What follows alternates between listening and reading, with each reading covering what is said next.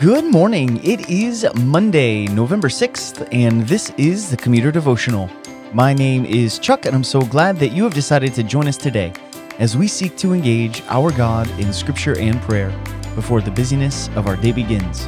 My friends, this is a podcast that has a specific purpose in mind. It is not a Bible study, it is a, not a time to uh, get together and just check something off of our list and be another podcast in our run of podcasts that we listen to in the morning. It is meant to be a pit stop before our day really gets going. We want to engage God in His Word. As we saw when we went through the book of Hebrews together, in these last days, this is how our God has spoken to us. In the past, He spoke in many different ways, but in these last days, he has spoken to us by the Word. So, as we engage with God's Word this morning, and as we commune with our God through prayer, this is a time where we set the tone for our day and we ask the Lord for His blessing and we seek His face with the goal to please Him today in the way that we live our lives. So, let me read our passage for us today. I'll pray and then we'll dive right into it. This is John chapter 1, verses 15 through 18. John bore witness about him and cried out, This was he of whom I said, He who comes after me ranks before me, because he was before me. For from his fullness we have all received grace upon grace. For the law was given through Moses, grace and truth came through Jesus Christ. No one has ever seen God, the only God, who is at the Father's side. He has made him known. Let's pray together. Our Father in heaven, Lord, you are holy, and we are not. And we are so thankful, as we will see in our passage today, that you established the law to show us our sinfulness and then poured out grace to forgive us and rescue us from that sinfulness so that we could be at your side. Though you are holy and we are not, we might be clothed in the righteousness of your Son. Father, as we come to your word today, we ask for your help and your blessing through the work of your Holy Spirit, not only illuminate this word before us, but help us to apply it to our specific lives in our specific context. Today, we pray these things in Christ's name. Amen. Well, it does seem a little bit like the Apostle John, who wrote this book, is jumping around in our in his words here in verses 15 through 18. And in fact, verse 15 sort of does seem like a, a spot where he interjects a little author's note saying, John, this is John the Baptist, bore witness about him and cried, This was he of whom I said, He who comes after me ranks before me because he was before me. And I say that because if you have the ESV Bible at least, this verse is in parentheses, and we actually see these exact words just a little bit later here in the book of John, in the first chapter of John. And so it seems like John the Apostle is just putting a little author's note in here and saying, please don't be confused. The Word, the Jesus, I'm talking about the same person, the one that John the Baptist bore witness about. Because then in verse 16, he picks up right where he left off in verse 14.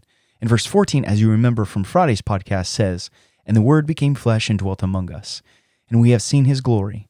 Glory is of the only Son from the Father, full of grace and truth.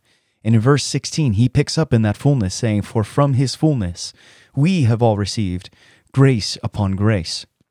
And this kind of phrase here at the end of verse 16, grace upon grace, it's this connotation that the grace is complete. It's grace upon grace. Because of the fullness that Jesus is both grace and truth, we are beneficiaries of that fullness and that we have received the total, complete, fulfilled grace. And he explains himself in verses 17 and 18 by saying that the law was given through Moses and let's stop there for a second because this in itself is a grace. One of the things I say to my students when I teach them about the Old Testament law is I say, What kind of teacher would I be if I held you all to a standard and I disciplined you according to that standard, but I never told you what the standard was? I always ask them, Do you think that would be unfair? And they would say yes. I said, Do you think that would be unloving of me as a teacher? And they're like, Unloving? My teacher loves me? What? And then, of course, the answer is yes. And the same is said here about God's law. The fact that our God has revealed himself in nature, then does our God expect of us? And God being gracious, gave us the law through Moses. He gave us the divine standard by which we are to live. And this is a grace to us in many ways. Number one, it teaches us what the standard is. And number two, it strongly reveals our sinful nature. No man can keep the law. No man except one, the one through whom, as verse 17 talks about, grace and truth comes. Because in Jesus Christ, not only is it a continued and more fulfilling grace, but it's also the truth that Jesus Christ is the only one who could fulfill and keep God's holy law. Though the law of Moses is a grace to us in the ways that I just mentioned, it leaves us with a massive problem that we need saving. But because Jesus, full of grace and truth, has come, now there is a rescuer. And in verse 18, John basically finishes his very poetic and meaningful opening by saying, No one has ever seen God, the only God, who is at the Father's side, except now he has made him known. And of course, he's talking about Jesus Christ. As we'll see in Wednesday, now he's going to carry on with the narrative part of his story, beginning with John the Baptist. But for our purposes today, we have finished the first 18 verses of this book. One of the most, as I keep saying, legendary openings to any book of Scripture. And it would be good for us to go back, read it all in one go, and then go into Wednesday's podcast ready for the narrative part of John's study. So let me read it for us, and this is going to be the closing to our podcast today. In the beginning was the Word, and the Word was with God, and the Word was God. He was in the beginning with God. All things were made through him, and without him was not anything made that was made.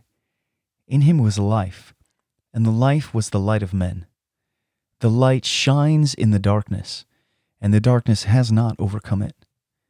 There was a man sent from God whose name was John. He came as a witness to bear witness about the light, that all might believe through him.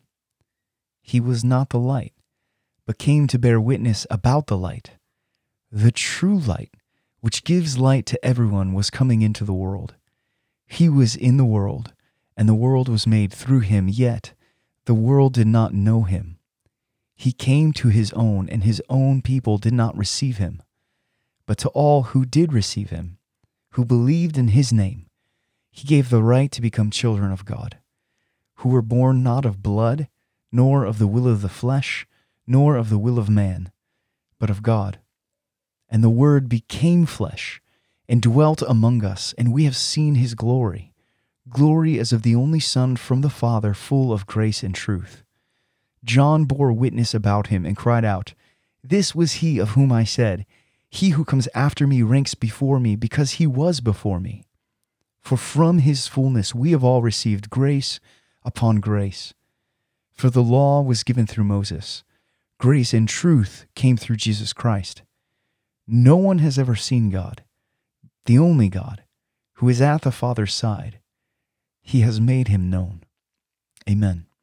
Go in peace. I will see you on Wednesday.